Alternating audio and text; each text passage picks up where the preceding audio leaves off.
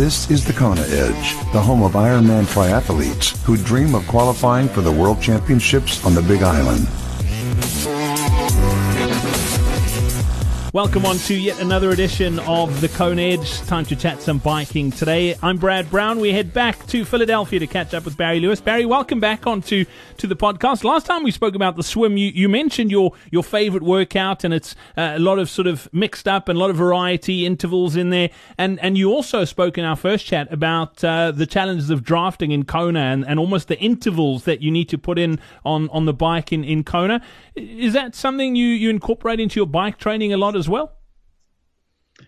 Yes, definitely it is, Brad. And thanks again for having me back. Always a pleasure. Um, you know, I think again in in any triathlon, certainly Kona, you experience drafting, you experience different terrain, and so you know, in a perfect world, we talk about power a lot these days and, and steady state and keeping a steady pace and, and not burning too many matches early on and all of those sorts of things. And, and ideally, yeah, you want to keep as steady and, and, and consistent as you can. But in reality, when you've got drafting to deal with or you've got a hilly course, you're going to have to go a little harder and settle back in without – giving away everything that that you've gained on on getting over that hill or getting by that group. So so that kind of effort i think is something again that that i think is really valuable. So one of my favorite bike workouts is that over under style of of a workout where you'll have a series of of set pieces within a workout where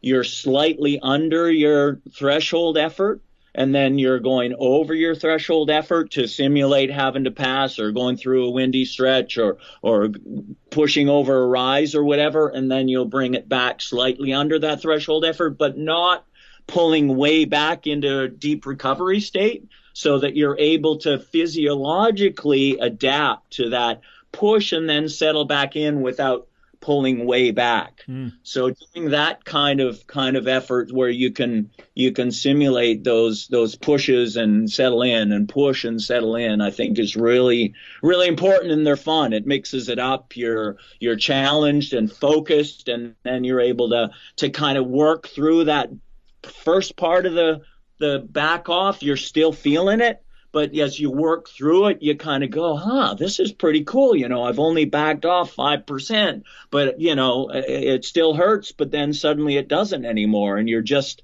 below that threshold and can keep that cruise going. So, you know, and again, I think that allows you to, to raise that whole threshold as well. Mm, absolutely, Barry. You've also, I mean, you've you've made no bones about it. you love running long. Uh, it's it's something you you've done for a long time on the bike is uh, do, you, do you enjoy the long sort of uh, for a lot of people, particularly in the, the final stretch to an Ironman, those long solo rides are really tough. But is that something you've embraced coming from an ultra running background? You like being out there a long time and, and just the mental side of, of pushing through the where you don't really want to be on the bike, but you, you know you have to?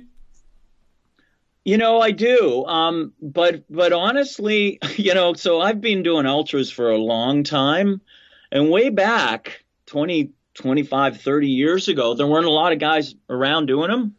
And I spent a lot of, I spent a lot, a lot, a lot of time running on my own. And certainly that's been great from the, the mental, um, stamina point of view and building my confidence and, and capability and ability to kind of go on when it hurts on my own without somebody to push me. Um, but on the other hand, one of the things that I really love about tri training is having good folks to train with and and so you know i always i always say to people you know what you want to do in training is try and find people that are just that little bit step above you so you're really challenging yourself on those key workouts when that's what you need to do.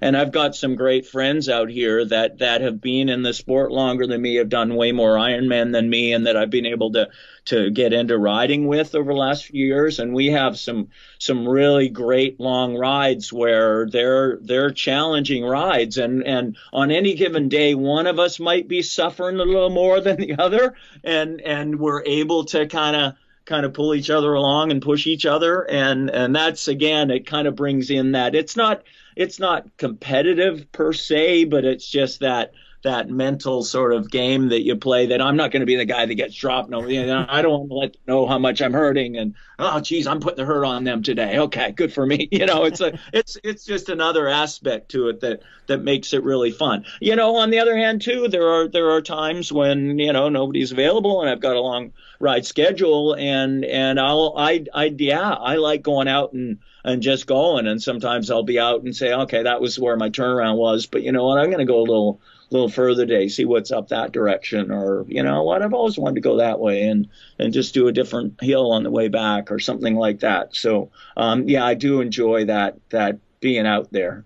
Brilliant stuff. Well, Barry, thanks for sharing that with us uh, on this episode. Much appreciated. Look forward to catching up about your run next time out.